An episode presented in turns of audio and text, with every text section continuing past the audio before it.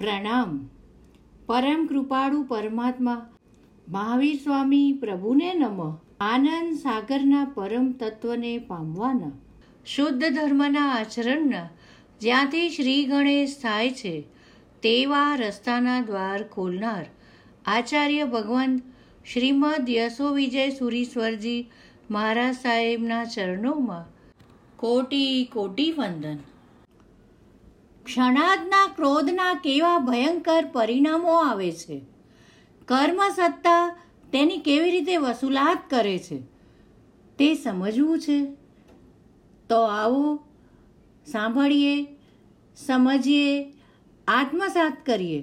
પરમ પૂજ્ય આચાર્ય ભગવંત શ્રીમદ યશો વિજય સુરીશ્વરજી મહારાજ સાહેબ લિખિત પોલિસી નંબર સાત, લોન પોલિસી ભાગ એક.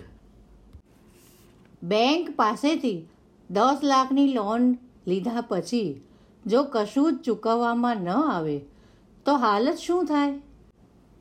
ઘરબાર દુકાન બધું વેચાઈ જાય. રસ્તે રખડતા ભિખારી જેવી હાલત થઈ જાય. તેમ કર્મ સત્તા પણ આપણું ધનોત પનોત કાઢી લે. જો તેની પાસેથી ક્રોધની લોન લેવામાં આવે તો આ વાતને થોડા જુદા એંગલથી વધુ વિસ્તારથી સમજીએ. કોઈ પણ બેંક પાસેથી તમે લોન લો, એટલે એનું વ્યાજ ભરવું પડે. હપ્તા ચૂકવવા પડે. દસ લાખ રૂપિયાની તમે લોન લો, પાંચ વર્ષમાં વીસ લાખ રૂપિયા આપવા પડે ને? પાંચ વર્ષમાં જૂના દસ લાખ રૂપિયાના જલસા કરી નાખ્યા પછી, જ્યારે બેંકની વીસ લાખ રૂપિયાની વસૂલી આવે ત્યારે ધનોદ પનોદ નીકળી જાય. બેંક બધું એ હડપ કરી જાય. મતલબ કે દુનિયામાં પણ બેંક પાસેથી જે લો છો, તે લોન રૂપે લો છો, પછી તે રૂપિયા પૂરેપૂરા વ્યાજ સાથે ચૂકવવા પડે છે. આધ્યાત્મ જગતમાં પણ આ જ કાયદો લાગુ પડે છે. ક્રોધ એ આપણો સ્વભાવ નથી, એ આપણી ચીજ નથી. એને મોહ પાસેથી કર્મસત્તા પાસેથી ઉછીની લેવી પડે છે. એ ચીજ લોન તરીકે કર્મસત્તા આપે છે. જે સમયે તમે એની પાસેથી ક્રોધની લોન લો છો, ત્યારથી કર્મસત્તા ચક્રવૃદ્ધિ વ્યાજથી પણ ભયાનક વ્યાજના દરે તમારા નામનું મીટર ફેરવવા લાગે છે. એનો હિસાબ ભયાનક છે. તમે તો એકવાર ગુસ્સો કરી ન ફિકરા થઈ ફરવા માંડો છો. પણ કર્મ સત્તા તો વ્યાજ ચડાવતી જ જાય છે. અને જ્યારે એ ચૂકવવાનું આવે, ત્યારે ગાભા છોતરા નીકળી જાય. જેમ ડાયો માણસ જલસા માટે લોન ન લે, કારણ કે એ સમજે છે, આ ફક્ત આવતું નથી. સામે મારે તેને એટલું જ નહીં, એનાથી પણ વધારે વાળવાનું છે. એ પૈસાને આવતા પણ જુએ છે અને જતા પણ જુએ છે. તેમ કર્મસત્તા પાસેથી ક્રોધની લોન લીધા પછી તેની બહુ ભારે વસૂલી એ કરે છે. એના વ્યાજના દર આસમાની છે. એ ચૂકવતા જ દમ નીકળી જાય. ખૂબીની કે ખામેની વાત તો એ છે કે આ ગુસ્સો એ વ્યસન જેવો છે. એકવાર એની લોન કર્મસત્તા પાસેથી લો, એટલે પછી એ જ ફાવી જાય છે. વારે અને તહેવારે પછી ગુસ્સાની લોન લેવાની ચાલુ થઈ જાય છે. ગુસ્સો જેટલો કરતા જાઓ તેટલો એ વધતો જ જાય, વધતો જ જાય. આ વાતને એક સરસ મજાના દ્રષ્ટાંત સાથે સમજીએ. ચંડ કૌશિકની કથા તો બધાએ સાંભળી છે, પણ તેના આગળના ભવોની કથા આપણે સાંભળીએ કે તેનામાં આટલો બધો ગુસ્સો આવ્યો કઈ રીતે? તે નાગ બન્યો કઈ રીતે? એક મુનિ ભગવંત ગોચરી લઈને આવ્યા. તપસ્વી મુનિરાજ હતા. ગોચરીમાં જોડે બાલમુનિ પણ હતા. ગોચરી લાવ્યા પછી બધી ગોચરી ગુરુ મહારાજને બતાવવાની હોય અને ગોચરી લેવા જતા આવતા વોરતા જે પણ દોષો લાગ્યા હોય તે બધા જણાવવાના હોય. મુનિ ભગવંત તે બધા દોષો જણાવતા હતા. બાજુમાં ઊભેલા બાલ મુનિને લાગ્યું કે તેઓ એક દોષ જણાવવાનું ભૂલી ગયા છે. એટલે બાલ મુનિએ એ મહાત્માને યાદ અપાવ્યું, મહારાજ પગ નીચે પેલી દેડકી આવી ગઈ હતી ને? પણ મુનિ ભગવંતે કશું જ ન જણાવ્યું, કશી જ આલોચના ન કરી. બાલમુનિને એમ કે પછી સાંજના આલોચના કરશે. પ્રતિક્રમણના સમયે પાછું બાલમુનિએ યાદ કરાવ્યું, તપસ્વી મહારાજ, ઓલી દેડકી. અને પેલા મુનિ ભગવંતને હવે ગુસ્સો આવ્યો. શું આ ક્યારનો દેડકી દેડકી કરે રાખે છે? એ દેડકી તો પહેલેથી જ મરેલી હતી. મારા પગ નીચે આવીને ક્યાં મરી ગઈ હતી? બાલમુનિ દેડકી દેડકી ઘૂંટે જ રાખતા હતા. એમને ચૂપ કરવા માટે થોડું ચમચમ કરી દેવાની ભાવનાથી મહાત્મા બાલમુનિની પાછળ દોડ્યા. બાલમુનિને કંઈ ડોર માર મારવાનો આશય નથી. પણ વારંવાર બાલમુનિ દેડકી દેડકી યાદ કરાવે રાખે છે. એટલે એમને ચૂપ કરી દેવા માટે થોડો જ માર મારવાની ઈચ્છા છે. પોતાને કરેલી ટકોરે એમના પ્રત્યે ગુસ્સો પેદા કર્યો હતો. એના કારણે જ મહાત્મા બાલમુનિને પકડવા બાલમુનિ તરફ ધસ્યા. પણ આ તો બાલમુનિ, એ કંઈ ગાજ્યા જાય? એ તો છટકીને ભાગ્યા. પેલા મહાત્મા પણ બમણા જોરથી બાલમુનિને પકડવા તેમની પાછળ ભાગ્યા. તપસ્વી મહાત્મા હતા. શરીર આમાં રૂષ હતું.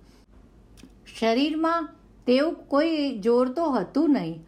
આંખે એટલું દેખાતુંય ન હતું કે કાને તેવું સંભળાતું પણ ન હતું. આ તો બાલ મુનિ પોતાના હાથમાંથી છટકી ગયા એટલે એમના મગજ ઉપર જનૂન સવાર થયું. સ્વાભાવિક અનુભવની વાત છે. જ્યારે કોઈ નાનો છોકરડો હંફાવી જાય એટલે વધુ જોરથી આપણે તેને પકડવા દોડીએ. બાલમુનિ ભારે ચપળ છે. એમ તો એ હાથમાં શેં આવે? પ્રતિક્રમણનો સમય હોવાથી અજવાળું પણ શમી ગયું હતું. આછું આછું અજવાળું જ ફેલાયું હતું અને એમાં દોડવામાં કરેલી ભારે સ્પીડ, મગજ ઉપર સવાર થયેલ ભારે જનૂન, આટલી દોડધામથી શ્રમિત થયેલ શરીર, તથાવિધ અજવાળાનો અભાવ આ બધા પરિબળોના પ્રતાપે એ મહાત્મા અચાનક જોરદાર રીતે ઉપાશ્રયના થાંભલા સાથે અથડાઈ પડ્યા. અથડામણ જોરદાર રીતે થઈ હતી. જનૂનપૂર્વક દોડવાને કારણે ઝડપ પણ તીવ્ર હતી. તપશ્ચર્યાઓથી ક્રૂઝ થયેલ શરીર આ ઘા જીરવી ન શક્યું. માથું અથડાતા જ મગજમાં ક્રેક પડી. બ્રેઇન હેમરેજ થયું. લોહીના ખાબજીઓમાં મહાત્માનો દેહ ત્યાંનો ત્યાં ઢળી પડ્યો અને આત્મા ચાલી નીકળ્યો. નાની વાતનો કેવો કરુણ અંજામ? વાત એટલેથી અટકતી નથી. મહાત્માએ મરતા મરતા આત્મામાં ગુસ્સાના સંસ્કાર પાડી દીધા. કર્મસત્તા પાસેથી ગુસ્સાની લોન લેવાનું શરૂ કરી દીધું હતું. પછીના ભાવમાં પણ લોન લેવાનું તે સંસ્કારના પ્રતાપે શરૂ જ રહેવાનું હતું. નવા ભાવમાં પ્રારંભિક અવસ્થા તો સામાન્ય રીતે જ વીતી. ઉંમરલાયક થયા પછી પૂર્વ ભાવના દીક્ષાના સંસ્કારના પ્રતાપે આ ભાવમાં પણ સંસારનો ત્યાગ કર્યો. પણ નસીબ ખરાબ કે જીન શાસનમાં પ્રવેશ ન મળ્યો. કૌશિક તાપસ થયા. આખી જિંદગી સંયમની આરાધના કરી હતી. એના પ્રતાપે ફરીથી માનવભાવ પ્રાપ્ત કરવામાં તે સફળ થયા હતા. પણ અંત સમયે ક્રોધની લોન લેવાની પડી ગયેલી કુટેવ એ મોંઘેરા માનવ ભાવને નકામો બનાવી દે છે. કૌશિક તાપસ પાસે એક આશ્રમ છે. આશ્રમની આસપાસ એક સરસ મજાનો બગીચો પણ તેમણે ખીલવ્યો છે. ઘણી મહેનત કરી, બગીચાને જાળવ્યો હતો. ગામની નજીકમાં જ આશ્રમ હોવાથી ઘણા લોકો આશ્રમમાં અવર જવર કરતા થોડા અળવિતરા લોકો બગીચાને નુકસાન પણ પહોંચાડતા. ત્યારે કૌશિક તાપસનો ગુસ્સો કાબુ બહાર જતો રહેતો. બગીચાનો બગાડ તેનાથી સહયો જાય નહીં. આ બહાને કર્મસત્તા પાસેથી ક્રોધની લોન લેવાનું વધતું જતું હતું. એમાં રાજકુમારોને આ બગીચો ફાવી ગયો હતો. વારે તહેવારે આવી બગીચાને નુકસાન પહોંચાડી જતા. કૌશિક તાપસની નજર બહાર કશું જ નહોતું. એટલે રાજકુમારો ઉપરનો તેમનો ગુસ્સો ગુણાંકમાં વધે રાખતો હતો. માનો કે હવે તો લોનના રૂપિયા, ઘરના રૂપિયાની જેમ ઉડાડી રહ્યો હતો. એકવાર રાજકુમારો આવી બગીચાના ફળો ઝાપટી રહ્યા હતા, કૌશિક તાપસની નજરમાં આ બધું ઝડપાઈ ગયું. બાજુ પર પડેલી કુહાડી લઈ એ રાજકુમારોની પાછળ પડ્યા. અંગે અંગમાં ક્રોધે વાસ કરી દીધો. ગયા ભવની મોત સમયની લેશિયા પાછી અંગે અંગમાં ઉછાળા મારવા લાગી. રાજકુમારો પ્રત્યેનો ગુસ્સો આંખોમાં રતાશ રૂપે વ્યક્ત થઈ રહ્યો હતો. હવે ચમચમ કરવાની વૃત્તિ ન હતી, પણ સજા કરવાની વૃત્તિ હતી. રાજકુમારો તાપસને આવતો જોઈ નાઠા. તાપસ પણ વધુ જોશથી એ રાજકુમારોની પાછળ દોડ્યો.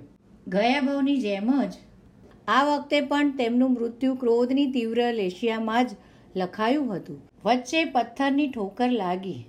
સંતુલન ગુમાવ્યું અને કૂવામાં પડ્યા. પોતાની કુહાડી ઉપર જ પોતે પડ્યા. મગજના બે કટકા, ત્યાંને ત્યાં જ મોત. કેવું અપમૃત્યુ હવે તો સાધનાની કોઈ મૂડી બચી ન હતી. તિર્યંજના ભવમાં જવું પડ્યું. એમાં પણ સાપનો ભવ. ચંડ કૌશિક સાપ તરીકે તેનો જન્મ થયો અને જંગલ આખાને સળગાવી ઉજ્જડ કરી મૂક્યું. જંગલના આકાશમાં ઉડતા પક્ષીઓને પણ છોડવા તૈયાર નથી. કર્મ સત્તાએ ગુસ્સો કાઢવા માટે આંખમાં પણ ઝેર ભરી આપ્યું હતું. તે જ એ ઉડતા પંખીઓને પાડવા સમર્થ હતો. આકાશ અને જમીન બધું જ ઉજ્જડ કરી મૂક્યું. કેવો સીમાતીત ક્રોધ, બેહદ ગુસ્સો. હવે તો ગુસ્સો એ જ જાણે એનો સ્વભાવ થઈ ગયો. કેવા ગુણાંકમાં ગુસ્સો વધ્યો તે જુઓ. કર્મ સત્તાએ લોનની કેવી વ્યાજ સહિત વસૂલાત કરે છે તે પછી જોઈશું. આ ત્રણ ભાવમાં ક્રમશઃ દ્રવ્યથી, ક્ષેત્રથી, કાળથી અને ભાવથી ક્રોધ વધતો ચાલ્યો. ક્રોધ, દ્રવ્ય ક્ષેત્ર, કાળ, ભાવ આ ચાર પરિબળોથી કેવો ગુણાકારમાં વધે છે તે આપણે સમજીએ. પહેલા ભવમાં એટલે કે સાધુના ભવમાં દ્રવ્યથી નાના બાળ સાધુ ઉપર જ ગુસ્સો હતો, ક્ષેત્રથી ઉપાશ્રયની અંદર જ ગુસ્સો હતો, કાળથી સાંજના સમય પૂરતો ગુસ્સો હતો અને ભાવથી ફક્ત ચમચમ કરી દેવાની વૃત્તિરૂપ ગુસ્સો હતો. બીજા ભાવમાં, એટલે કે કૌશિક તાપસના ભાવમાં, દ્રવ્યથી બગીચાને બગાડનાર બધા ઉપર ગુસ્સો હતો. ક્ષેત્રથી આખા આશ્રમમાં ગુસ્સો હતો. કાળથી તાપસ થયા પછીના બધા વર્ષોમાં વ્યાપક ગુસ્સો હતો અને ભાવથી સજા કરવાની હદ સુધીનો ગુસ્સો હતો. ત્રીજા ભવમાં એટલે કે ચંડ કૌશિક નાગના ભવમાં કાવ્યથી જંગલમાં અને આકાશમાં રહેતી સમગ્ર જીવસૃષ્ટિ ઉપરનો ગુસ્સો હતો. ક્ષેત્રથી આખા જંગલ અને આકાશને વ્યાપીને ગુસ્સો હતો. કાળથી આખી જિંદગી ગુસ્સો હતો અને ભાવથી અત્યંત ક્રૂર લેશિયાથી સળગાવી નાખવા સુધીનો ગુસ્સો હતો. આ ઉપરથી સમજાય છે કે દ્રવ્ય, ક્ષેત્ર, કાળ અને ભાવ આ ચાર પરિબળથી કેવો ગુણાકારમાં ગુસ્સો વધે છે તે સમજાય છે. આ લોન કર્મસત્તા પાસેથી લીધી છે. તે કંઈ મફતમાં તો નથી મળવાની. આ તો શ્રમણ ભગવાન મહાવીર મહારાજા મળ્યા અને ક્રોધનો ગુણાકાર જે વધતો જતો હતો તે અટકી ગયો. સમતાનો સ્વીકાર કર્યો. પણ કર્મસત્તા છોડે તેમ ન હતી. આખા શરીરની આરપાર કીડીઓ પસાર કરી. શરીર ચારણીની જેમ ચડાઈ ગયું. કેવી જાલિમ વેદના.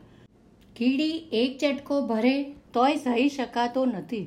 આ તો એક સાથે સેંકડો કીડીઓ શરીરનું માંસ ખાતી ખાતી એક સાઈડથી પ્રવેશે અને આરપાર પાસ થઈ સામેની બાજુએ નીકળે. છતાં સમાધિ અકબંધ જાળવી રાખવાની. કેવી ભયંકર વેદના. કલ્પના કરતાંય ધ્રુજારી છૂટી જાય. પૂરેપૂરી વસૂલાત કર્મ સત્તાએ કરી. દ્રષ્ટાંત પ્રસિદ્ધ છે. તેથી વિસ્તાર નથી કરવો. આ તો ભગવાન મહાવીરનો પ્રતાપ કે આ પરંપરા આગળ ચાલતી અટકાવી દીધી. ચંડ કૌશિકની ગાડીને સીધે પાટે ચડાવી દીધી. બાકી સેંકડો અને અનંત ભવો પછી પણ આ દુષ્ચક્રનો અંત આવવો મુશ્કેલ હોય છે. એટલે જ ફરી ફરી સમજો. ક્રોધ કરતી વખતે આપણે લોન લઈએ છીએ અને તે પણ અમાનુષી વ્યાજ દરવાળી. જો આવો ખ્યાલ હોય તો ગુસ્સો ઓસર્યા વિના રહે નહીં. એક ક્રોધ નામના કસાયની સામે જ કેવું ભયંકર વ્યાજ કર્મસત્તા રાખે છે તે શાસ્ત્રકારો જણાવે છે. હજારો વર્ષ સુધી માસ ખમણના પારને માસ ખમણ કરવા દ્વારા જે પુણ્ય એકઠું થયું હોય તે બધું ક્રોધ કરવા દ્વારા ખલ્લાસ થઈ જાય. અરે, ક્રોધ પુરવતાનું સંયમ પણ નકામું થઈ જાય. વૈમાનિક દેવલોક સિવાય ક્યાંય ન જનારા સાધુ ભગવંતને પણ ક્રોધ નરકમાં ધકેલી શકે છે. કર્મ સત્તા હિસાબ પૂરેપૂરો વસૂલ કરી લે છે. માટે ક્રોધની લોન ક્યારેય પણ લેવા જેવી નથી. તે લોનને ચૂકવતી વખતે બાહ્ય, આંતર, વૈભવ વગેરે બધું લૂંટાવી દેવું પડશે.